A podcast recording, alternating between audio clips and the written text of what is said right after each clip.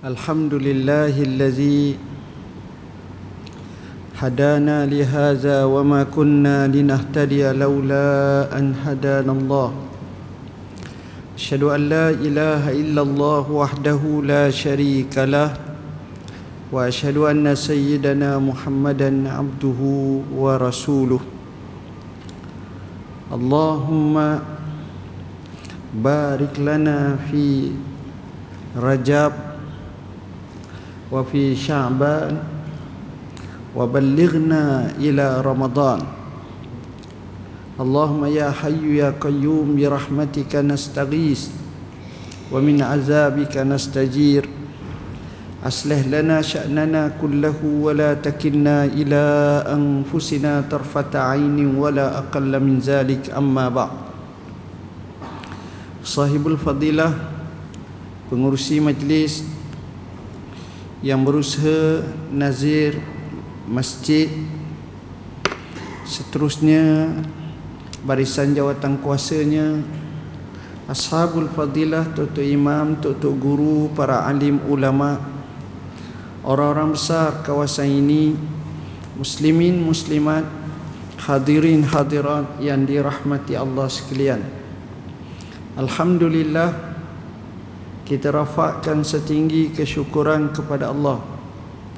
Kerana dengan lempah kurnianya dan dengan izinnya makanya denyuk nadi kita nafas kita jantung kita masih lagi berfungsi untuk meneruskan sisa-sisa kehidupan menuju kepadanya dengan kita dapat mengisi amalan-amalan sebaik-baik mungkin.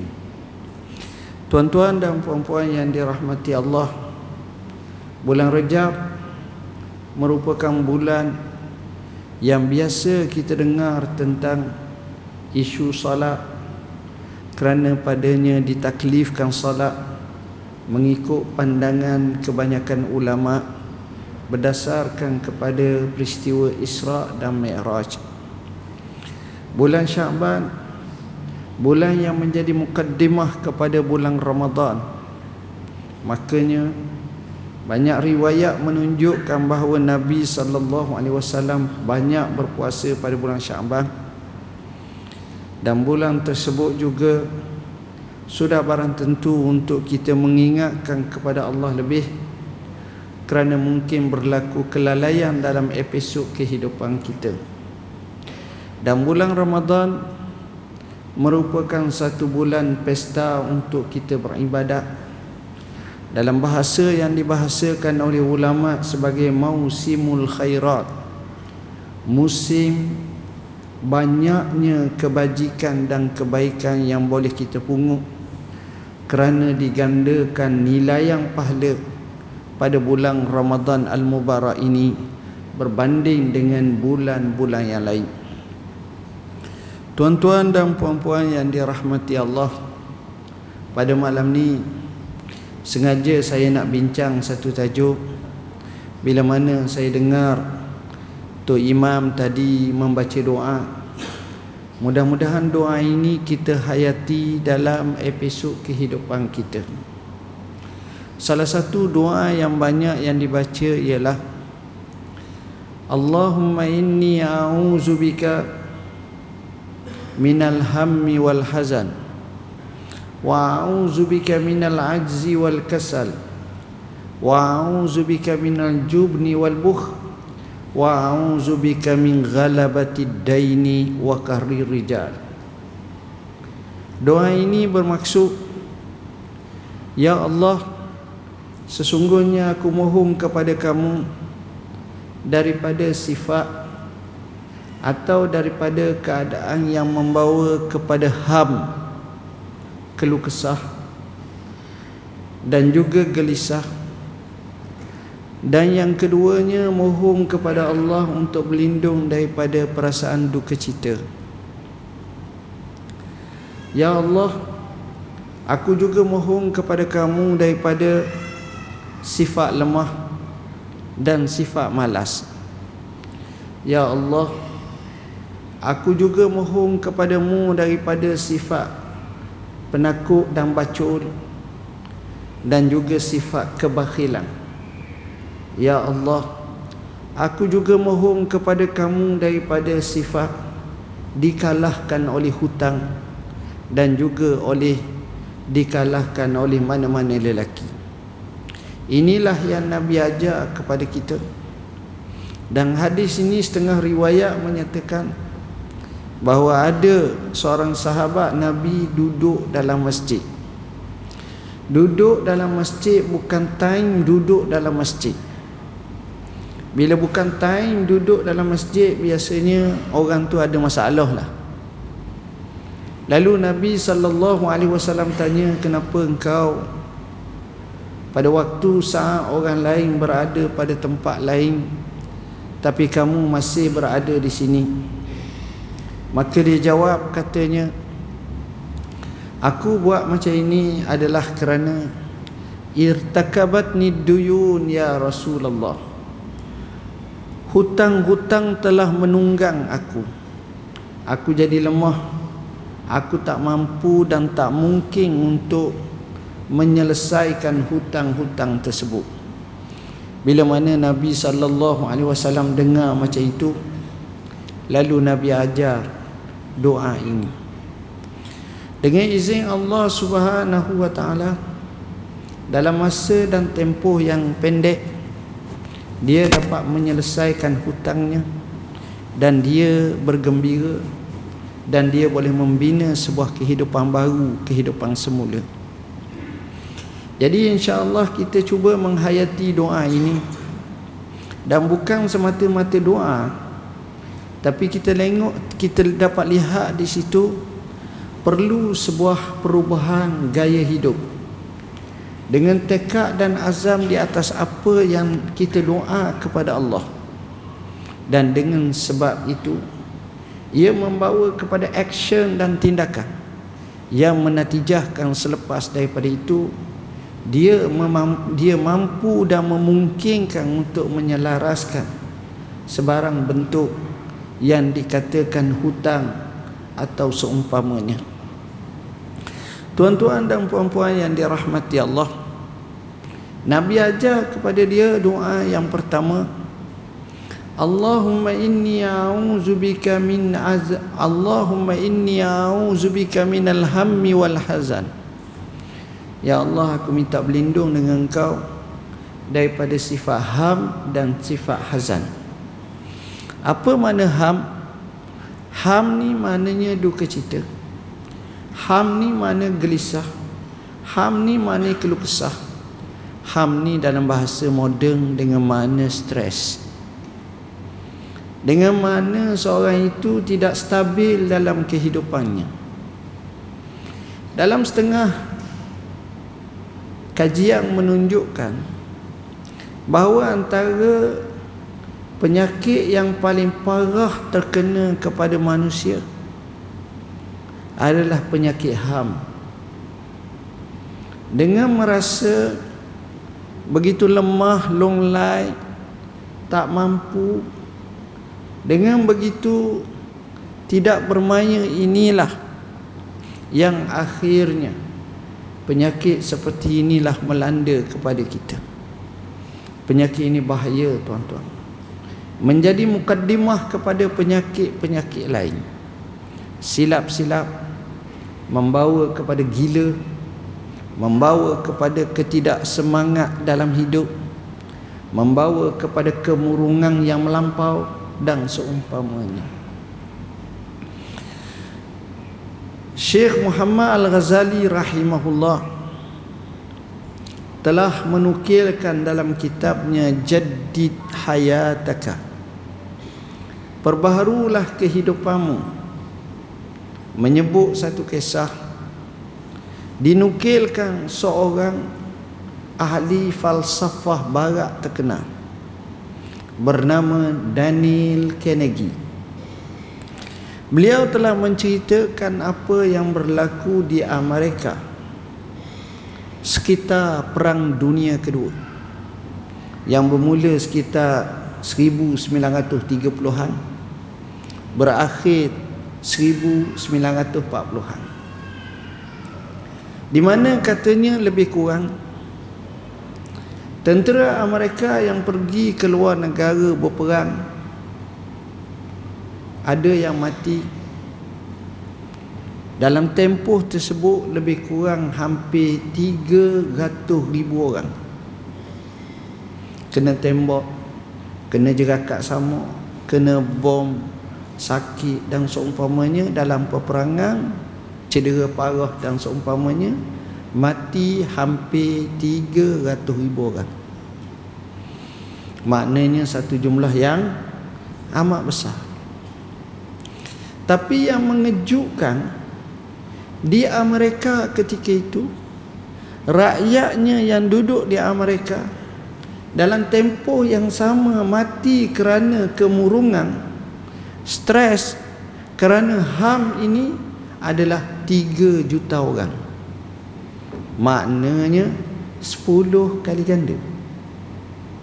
Tengok tuan-tuan ham kerana ini Nabi ajar kita minta berlindung dengan ham nombor satu.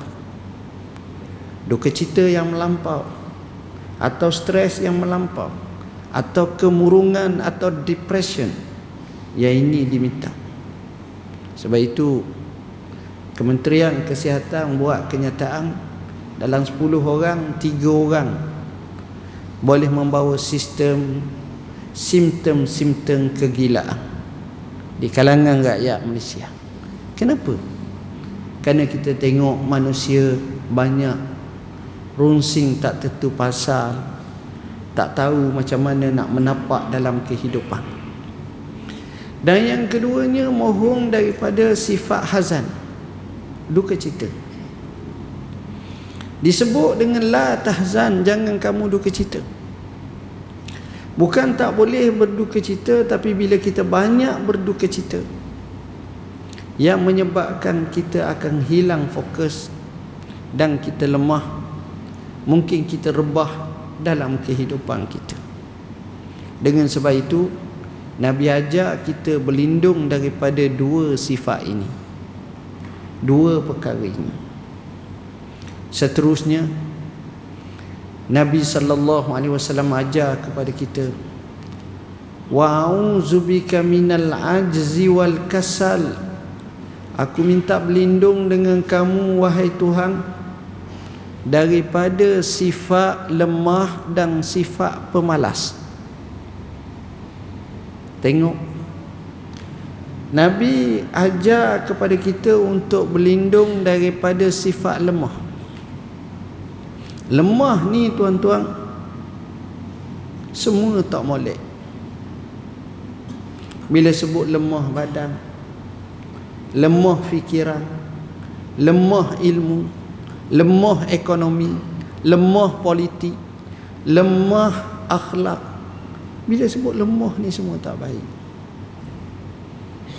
Jadi kita minta berlindung daripada sifat lemah. Kerana bila lemah banyak perkara terpaksa dibatasi dan dihadkan. Lemah. Cukup dengan lemah ilmu membawa kepada petaka dalam hidup. Bayangkan kalau lemah benda yang banyak lagi. Ini lemah. Dan seterusnya minta berlindung daripada sifat malas. Malas merupakan sifat yang sinonim dengan orang munafik. Permanullah Ta'ala menggambarkan sifat orang munafik dengan menyatakan wa iza qamu ila salati qamu kusala. Apabila mereka bangun untuk mendirikan salat mereka diri dalam keadaan malas-malasan. Malas. Ada orang nisbahkan kepada Sayyidina Umar. Sayyidina Umar menyatakan kalaulah malas itu sebagai satu lembaga nescaya aku akan pancung malas tersebut. Malas tak berkeuntungan. Masyarakat yang pemalas masyarakat yang terkebelakang. Puak yang malas puak yang mundur. Orang malas tak akan ke depan tuan-tuan. Sebaliknya rajin membawa kejayaan saya pernah bertemu seorang daripada Kelantan jemput saya ceramah ni cerita setahun dua tahun lepas gitulah Sampai di airport dia bawa kereta besar. Kereta besar. Saya naik dalam kereta dia bagi tahu saya ni dulu tak sempat belajar tu. Jah enam, jah lima je. Cerita kelemahan dia tapi akhirnya dia menjadi antara orang yang kaya dia buat projek berjaya dia bina berjaya lah capur dengan rezeki dan nasibnya yang baik salah satu daripada sebab kejayaannya ialah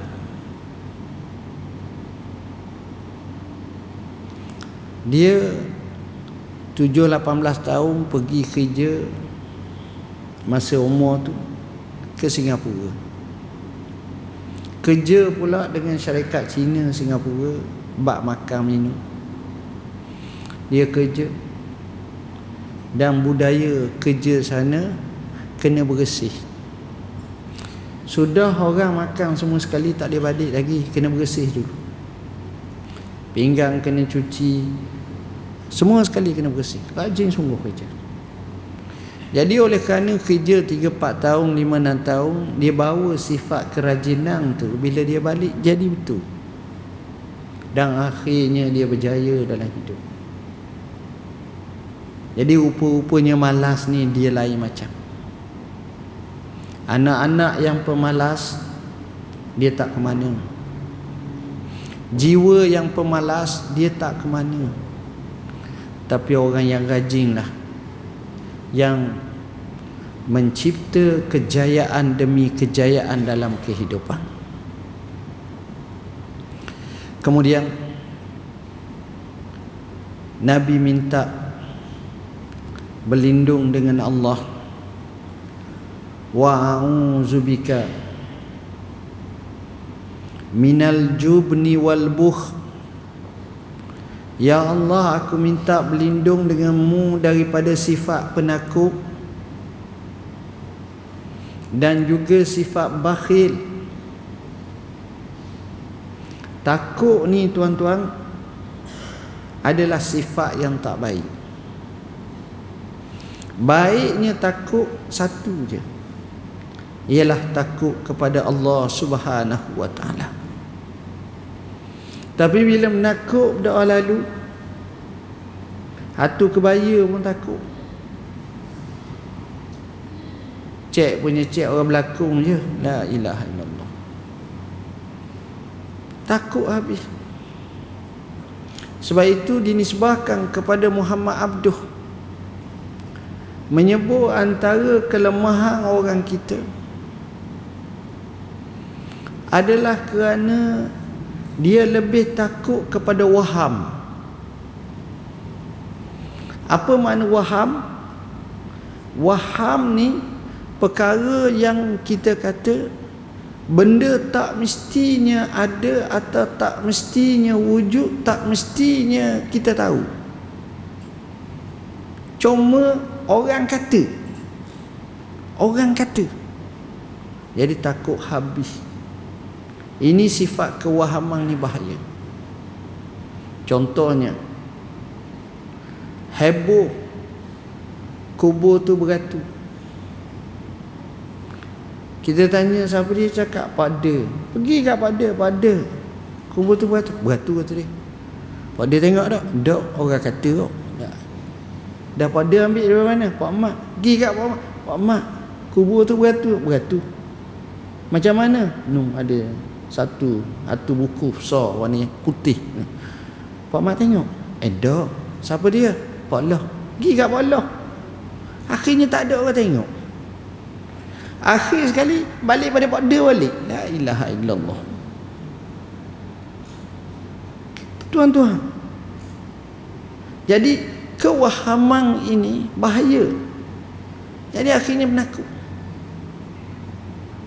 Menakut Bagaimana Nabi bina sahabat-sahabat yang pemberani dan orang yang paling berani sekali atas muka bumi ini apa yang saya tahulah ialah Rasulullah sallallahu alaihi wasallam. Mengikut Anas ibn Malik menyatakan wa kana asja'an nas. Rasulullah sallallahu alaihi wasallam itu adalah sepemberani manusia. Bayangkan Satu malam menuju ke pagi Bunyi satu gempa atau letupan yang kuat di kota Madinah. Daripada satu arah Menyebabkan sahabat yang bangun tidur ini Terkejut yang bimbang. Kemudian mereka segera melaporkan kepada Rasulullah sallallahu alaihi wasallam dan pergi ke rumah Rasulullah. Masing-masing pakat nak lapor dengar satu satu gempa ataupun satu bunyi yang kuat. Sampai rumah Nabi didapati Rasulullah sallallahu alaihi wasallam tak ada. Masing-masing tunggu Nabi. Sudah tunggu tiba-tiba Nabi datang daripada arah bunyi suara tersebut. Dan Nabi terus bagi tahu tak ada apa jangan bimbang. Kawan ni baru nak lapor kan? Kawan ni telah bagi tahu keputusannya. Keputusan dulu sebelum lapor ha, itu beraninya Rasulullah sallallahu alaihi wasallam. Nakut menyebabkan kita tak boleh ke depan. Cuma jangan berani tak tentu kala. Jangan berani nak bertemu musuh. Sabda nabi la tatamannau liqa al adu. Fa in laqitumuhum fasbiru innallaha ma'as sabirin satu riwayat satu riwayat fasbutu Jangan kamu bercita-cita bertemu musuh. Tapi bila kamu bertemu hadap dia, sabar.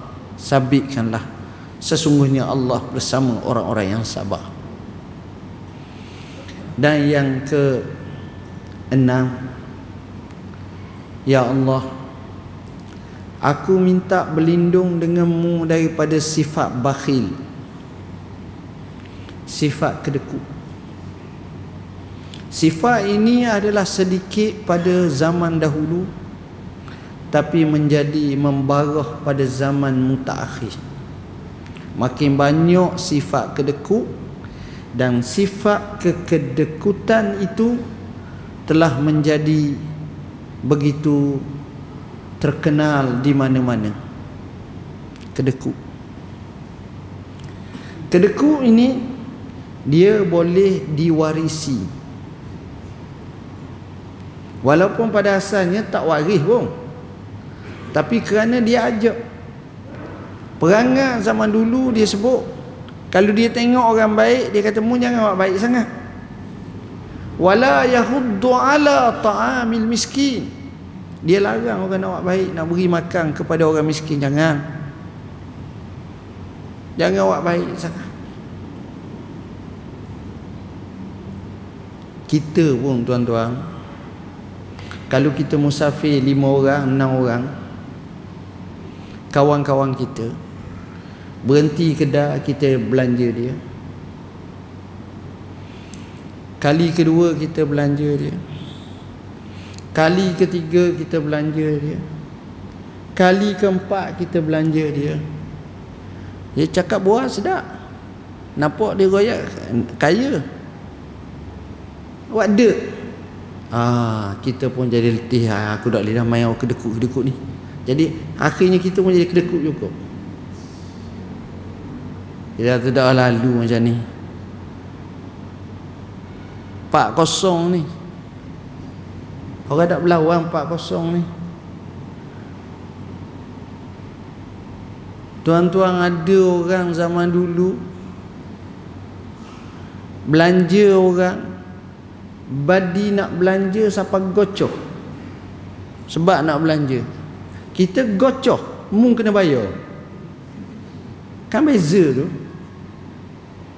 Ada orang siapa gocoh nak belanja. Kita dah. Mujur aku. Orang kena kita kau bayar. Kita pun keluarlah dompet Bukanlah banyak sangat 48 ringgit Tapi tangan kita tu macam Parkinson. Ke, ke, ke, ke. Mana pula jadi gitu Syah. Tak boleh. Ini bahaya tuan-tuan. Minta maaf cakap. Kalau kedekut ni Susah. Kita kena bina. Dan orang paling hebat adalah orang yang tak berapa kaya boleh belanja orang kaya. Ah tu hebat. Ah, itu tanda orang tu pemurah. Tapi kalaulah dia pakai de je, ah, ini masalah. Ini kita kena develop terutamanya anak-anak kita. Terutamanya sahabat-sahabat kita. Kawan-kawan kita. Bina balik keyakinan diri supaya yakin dan jangan ada rasaan tak yakin bina balik keyakinan-keyakinan seperti inilah yang kita nak kedekut Nabi minta berlindung sebab Nabi ini sepemurah-pemurah manusia. Dan setengah riwayat menyebut Al-Jannatu Darul Askhiya. Syurga itu adalah negeri bagi orang dermawan dan orang yang penyumbang-penyumbang. Syurga ni. Jadi kita kena bina biar satu masa nanti bila kita menghembuskan nafas yang terakhir kita ada buat sedekah-sedekah jariah sebanyak mungkin kerana kita kena ingat tuan-tuan apa yang kita hendak kalau kita mati? Kita berada pada nyawa-nyawa ikan. Apa yang kita hendak? Jawapannya kita hendak satu kerana nak laksanakan satu. Yang kita hendak pada masa tu supaya Allah paspung sikit umur kita. Yang kita nak pula pada masa tu nak laksana pula nak sedekah. Bila nyawa seperti itu kita kata apa pada Tuhan? Lau akhartani ila ajalin karib. Fa asaddaka wa akum minas salihin. Kalaulah kamu boleh paspungkan sikit umur aku Maka aku nak sedekah. Tengok Aku nak sedekah. Jadi rupa-rupanya Bakhil ni tak. Tuan-tuan sikit fikir Kenapa Nabi nasihat kepada orang yang hampir muflis ini? Orang yang menanggung keberhutangan yang melampau ini maknanya orang tu tak ada duit lah. Supaya jangan bakhil kan pelik kita kalau tak ada betul-betul siapa berhutang kena jimat kena belanja berhemah kena ni. Tapi Nabi tak. Tengok. Sebab salah satu daripada cara kita nak dapat duit ni tuan-tuan. Nak kaya ini dia ada banyak cara. Tapi apabila kita tengok cara tu semuanya membawa kepada suka sedekah dan suka tolong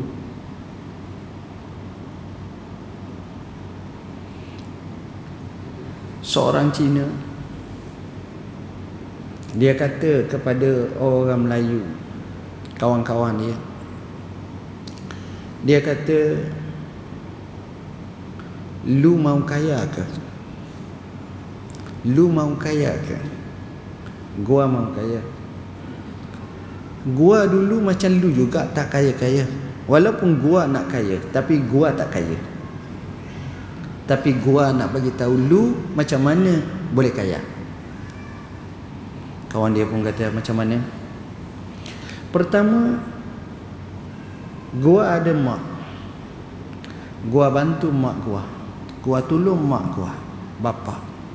Tengok kenapa bila kita bantu mak, kita tolong mak, mak ni dia doa ikhlas. Mak ni dia akan guna satu bahasa standard dengan bapa lah. Dia akan kata, Mak tak kisah. Anak-anak mak sama je semua, kata dia. Anak dia ada lima orang. Seorang tu kalau balik bagi dia RM50 seorang tu kalau balik bagi dia RM5 seorang tu kalau balik tak bagi duit kat dia. Seorang tu kalau balik minta dengan dia duit RM50 dan seorang tu bila balik bagi RM500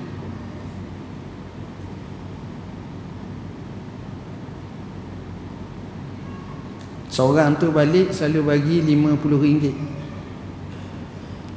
Tapi hak RM50 ni sekali awak balik Tiap-tiap minggu dia awak balik. Dia bawa anak. Anak dia pula tujuh lapan orang Duduk pula tiga hari. Anak pula makan banyak. Jadi mak tu terpaksa spend kalau dia balik RM300 dia bagi mak dia RM50 Tapi dia tak miss tiap-tiap minggu Tiap-tiap minggu dia balik. Jadi mak defisit Seribu lebih. Tapi hak RM500 tu Balik Dua bulan sekali balik pun minum kopi je Ngejuk je. Maka hak yang banyak bagi duit Bagi RM50 ni cakap dengan mak dia Mak, mak tak suka kita balik. Suka mak jawab. Tengok tuan-tuan. Tuan-tuan saya ambil masa 10 minit lagi eh. Saya teruskan boleh? Sekejap.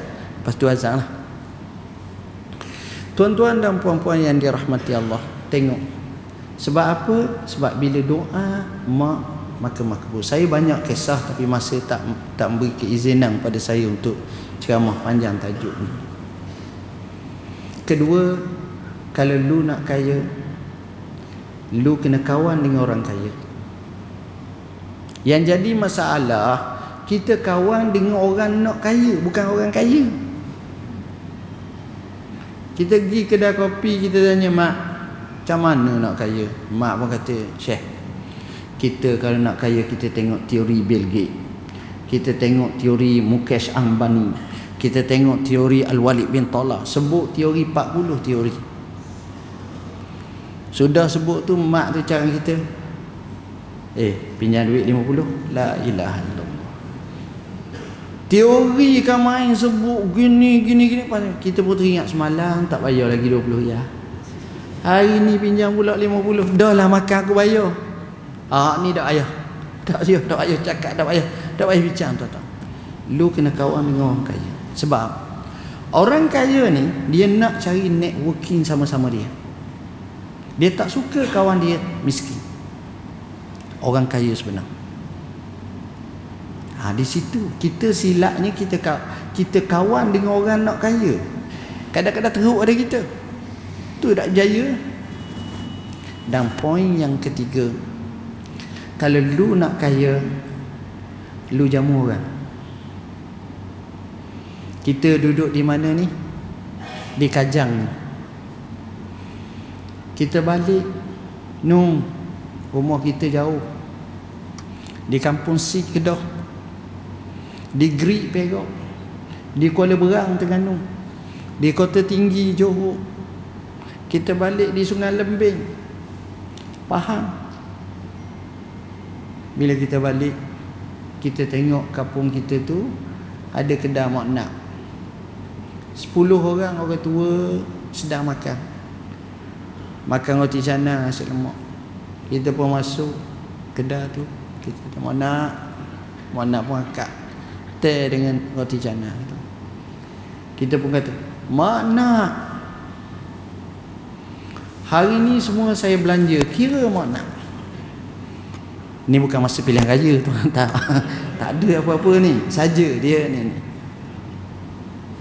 Mak nak pun kira. Mak nak kata 48 ringgit kita pun ambil duit. Kita pun keluar. Dua rial ambil mak nak je. Oh. kawan-kawan yang makan tu dia akan kata apa? Kayanya mu ni orang kaya baru Hak baik kata semoga Allah rahmat kamu, semoga Allah ganti, semoga Allah ni ni. Semua doa hak baik. Tapi kalau kita temu haji, ji. Tu doa saya je. Doa apa? Doa biar saya jadi kaya. Haji jawab apa? Pada aku doa kamu, baik aku doa aku. Ha, tengok tu. Tapi bila kita buat macam tu, tak semata-menanya dia doa. Ramai-ramai tu tuan-tuan, adalah hak jenis mulut masing. Hak jenis kecil manis darah tinggi. Adalah hak Allah kurniakan doa tu Allah makbulkan. Jadi tak pasal-pasal kita kaya. Tengok tuan-tuan. Dan poin yang terakhir wa a'udzubika min ghalabati daini wa qahri rijal. Ya Allah aku minta berlindung daripada kamu dengan kamu daripada ghalabati dain dikalahkan hutang kita nak sekat hutang kadang-kadang kita lemah Rumah kena beli berhutang, kereta kena beli berhutang, macam-macam. Tapi yang kita bimbang, hutang kita ni kita kalah. Macam mana kita kalah?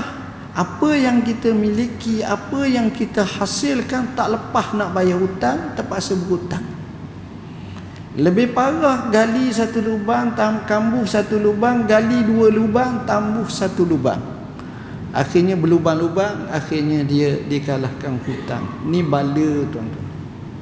Hutang menyebabkan malam duka cita. Siang hari rasa takut. Kenapa? Kerana malam tu duk mikir macam mana nak bayar. Siang hari duk mikir macam mana kalau temu dengan orang yang kita beri hutang takut tak ada life. Sebab itu jangan berhutang. Saya dengar daripada AKPK cerita macam mana orang berhutang yang menyebabkan rumah tangga boleh hancur. Dengan sebab berhutang menyebabkan hidup porak peranda. Dengan sebab hutang seseorang itu tidak bebas kehidupan.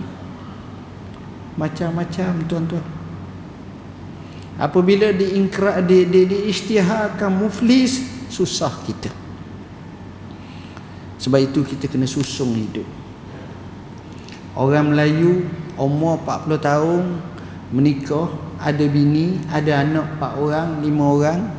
Ada rumah sebuah ada kereta dua buah tak ada hutang. Oh tu kira orang hebat dah. Ni orang Melayu. Tapi kalau orang bangsa lain kadang-kadang kita tengok takut. Dia punya aset dia tu 50 orang kita dia seorang je. Banyak. Sebab apa? Yang pertama mungkin cara hidup mereka mereka didedahkan dengan perniagaan mereka didedahkan dengan pelbagai bentuk ni dan mereka maju. Dan perkara macam ni tak pelik tuan-tuan.